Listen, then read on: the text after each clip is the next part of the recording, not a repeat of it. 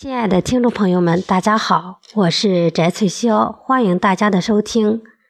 今天我和大家一起来接着学习《三字经》。光五星，为东汉，400年终于现，魏蜀吴争汉鼎，号三国，气两晋。译文：汉光武帝刘秀起兵诛灭王莽，建立东汉。两汉存续了400余年，到汉献帝禅让于魏而终结。汉代末年，曹操、刘备、孙权等势力崛起，争夺汉室皇权。魏、蜀、吴三国成鼎立之势，后来又被晋朝取代。晋朝分为西晋和东晋2个时期。下边我给大家读一篇故事：持璧鏖战。曹操平定北方后，率大军南下，企图扫平群雄，独霸天下。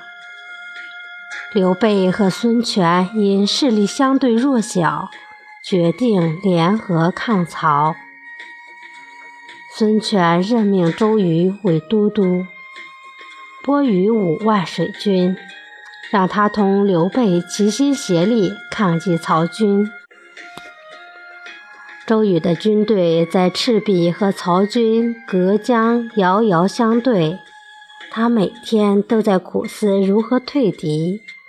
刘备的军师诸葛亮献计说，曹军把战船连接在一起，我看可以用火攻退敌。